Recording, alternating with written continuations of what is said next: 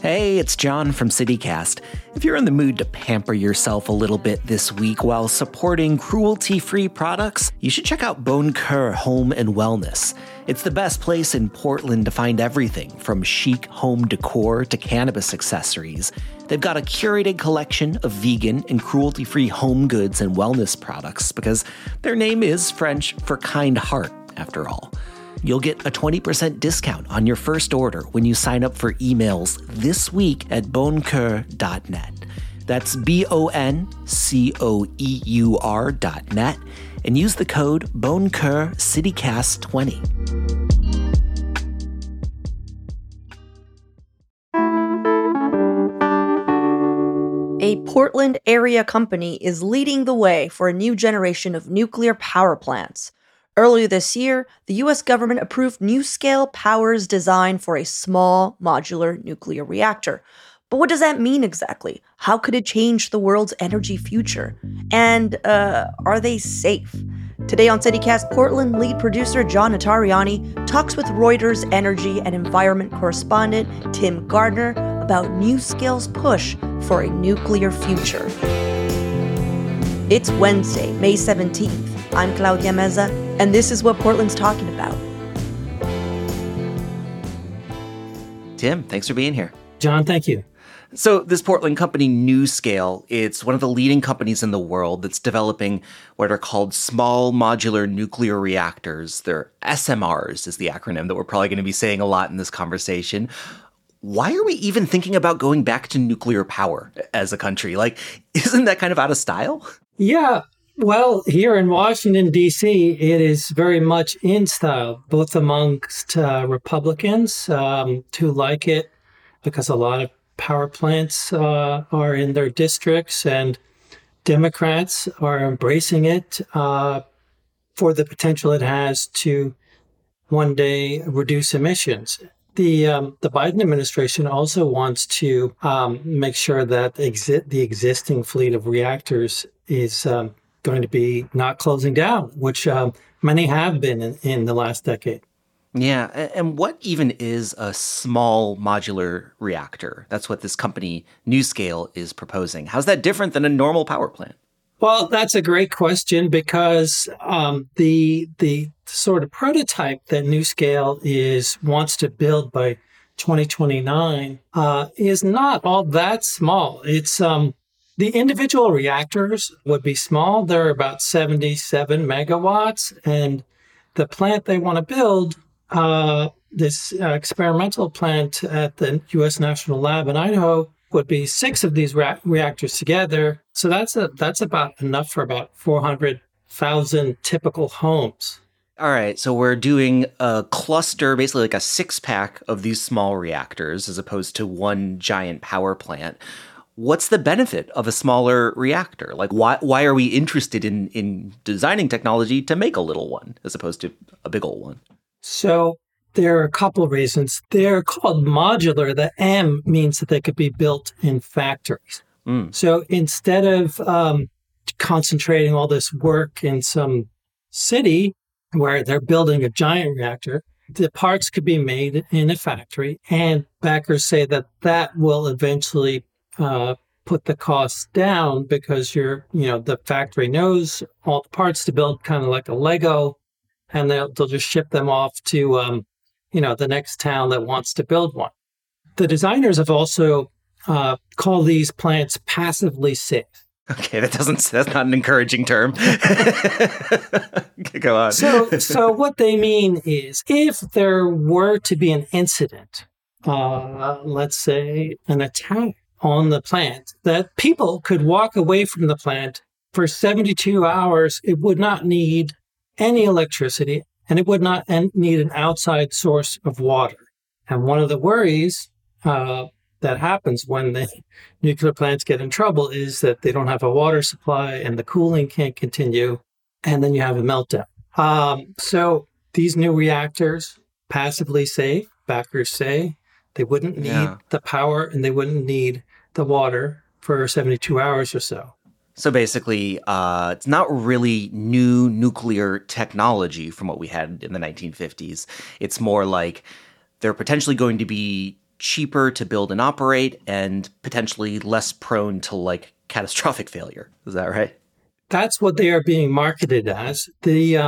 The prototype plant in Idaho will answer a lot of questions. Well, let's talk a little bit more about the company NuScale, the company that is going to be building that basically trial reactor in Idaho. Tell me a little bit more about this company, NuScale, and how they got started here in Portland. I'm sort of surprised to know that we are housing one of the leading nuclear companies in the country right now. Well, it's a company that's been around since around 2007. It got a bunch of money in 2018 from the Department of Energy. And NuScale, though it is based in Portland, it has a couple different offices throughout the country. And it has become, in recent years, one of the first publicly traded SMR companies. That's the small modular reactor we were talking about earlier. Yes. But it also has ownership by a sort of giant engineering company called Fluor. So it's rapidly becoming a larger company with, you know, that's publicly traded, and it has a lot of corporate ownership beyond it. Yeah, and they did recently get approval from the government for their design of these reactors. They're working on, as we mentioned, a test reactor, basically, in Idaho. But what's their longer plan? Like, where are they eventually hoping that these reactors are going to be used? Well, they want to keep building. Yeah. They are in talks with many countries. They've been in talks with Ukraine since before the February 2022 invasion by Russia. Oh, wow. Okay. Just a few weeks ago, Philippines ministers were at the White House, and they met with NuScale officials as well. So Asia, Eastern Europe. And I also saw South Korea. They're talking with South Korea, right? Yeah. Mm-hmm. And NuScale's not alone. Just this month, Westinghouse, also sort of a storied nuclear energy company that did a lot of the early work in Pittsburgh. Mm-hmm. They announced their first small modular reactor. NuScale really is looking and having meaningful conversations with nations across the globe to put these smaller nuclear power plants online at some point in the future. Could we expect to see this sort of SMR power here in the Pacific Northwest too? So, like I said, there's dozens of these companies, and they would like to move to more remote locations to get the benefits of what they call, virtually emissions-free power. The West Coast is definitely a place that they're looking, and they're looking as many places as possible. So one of the things about going small is that the smaller plants wouldn't need to have as big a radius around them as the big plants. It's sort of a safety zone. The people who want to sell these say that's one advantage, that they could fit in smaller communities. I got to say, though, there's a smaller radius of safety around them, which and you're saying that part of the appeal is that they aren't necessarily going to have the same sort of like cascading catastrophic effects if something were to go wrong. We are still talking about creating nuclear waste here, though, and nuclear waste is nasty stuff. Should we be concerned about the safety of this? That's definitely one of the bigger critiques that opponents have. The NuScale reactor uses uranium just like a regular reactor would, and it would create waste as well. NuScale says it would be contained, that first you have to keep nuclear waste, which nuclear companies call spent fuel, that you love the euphemism, yeah. You'd have to keep it in a pool of water for a number of years, and then sort of in casks right at the site. So you would have nuclear waste at the site, which is radioactive and toxic for hundreds of thousands of years. And there is, I think what you're alluding to is that there is no permanent place for this to be stored. Going back decades, the United States has wanted to put it at Yucca Mountain in Nevada, not too far from the casino strip. But funny thing was, the politicians in Nevada said, hey, we don't want that here. And the casino moguls didn't want trucks or trains going by with equipment and radioactive waste. So yeah, that's casino moguls and environmentalists, strange bedfellows. Right. But there is no place yet.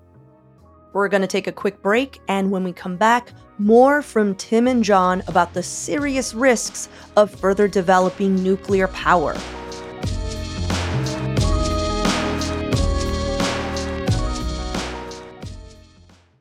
What other risks are people concerned about with nuclear power right now?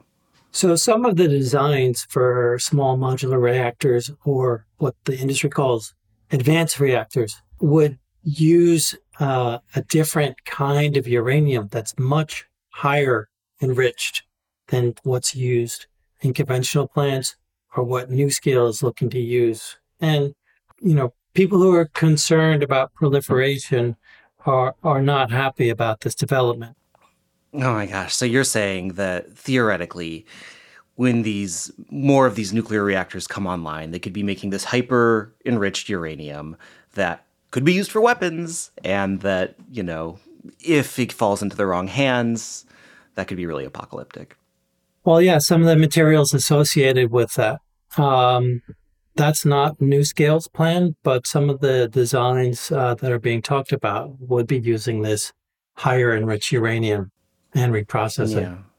And, you know, even with what NuScale is producing, like, I think about nuclear waste, which exists for hundreds of thousands of years. And, you know, there's so many different places across the world, whether it's somewhere like the Pacific Northwest, where we could have a major earthquake at any given moment, and that waste could spill into the Columbia River, or places like Ukraine, which we saw that during the most recent war, Russian forces occupied a nuclear power plant. It just seems like creating more nuclear power across the world just creates at least the threat of a lot more risk, right? It is quite ironic that Ukraine and, you know, countries in Eastern Europe are talking about boosting nuclear energy after what we've just seen. And NuScale hopes to have their first test plant open 2029, right? That's right. The thing that I'm curious about is, I feel like, at least in terms of the argument, so much of this is about climate change and about, you know, trying to get away from, you know, trying to get to zero carbon emissions in the country and in the world, which is something we absolutely need to do. And nuclear power is being sort of billed as a green energy. But how much of a difference do you think a return to nuclear power is actually going to make in terms of the climate crisis? Like, could this be something that is actually making a big difference in our net emissions across the country and across the world? John, it's a great question. It's very hard to say. As we've talked about, it takes an awful long time to build these new projects. You have dozens of companies, only one approval so far. And, you know, there's people at Stanford University who say, look, solar and wind are getting cheaper by the day, by the week. And let's go full in on those, back them up with batteries. Nuclear is wasting our time and money, and we should just go into vast wind and solar farms and geothermal and batteries, and we can do it that way. But nuclear advocates point to how their plants are open 24 hours a day, 7 days a week, and they're continually putting out power. And nuclear can be used in a whole bunch of industries that are really hard to cut emissions from, but it's got a ways to go. Tim, thank you. Thank you, John.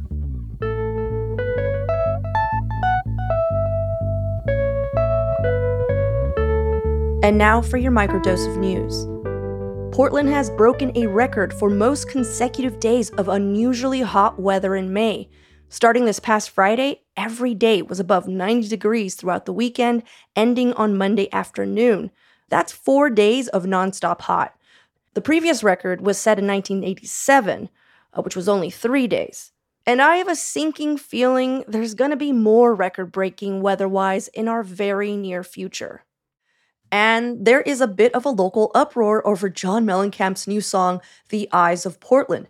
In his latest tune, the Jack and Diane songwriter decided to take on our city's houseless crisis. He stated he was inspired to do so after meeting a total of one homeless person in Portland. But the official video for the song, which is again about Portland's houseless population, was actually filmed in Los Angeles. And the song itself is just, well, if you were ever a fan, you might have to follow the lead of a fellow citycaster who had to revisit his back catalog to just remind themselves why they liked him in the first place. I'm going to end this rant by reading you my favorite tweet so far from Willamette Week reporter Sophie Peel. She wrote, "I feel like he stole a third grader's research report on homelessness in Portland and set it to a melody. Got him." For even more local news and events, sign up for our daily newsletter, Hey Portland. We'll throw a link in the show notes.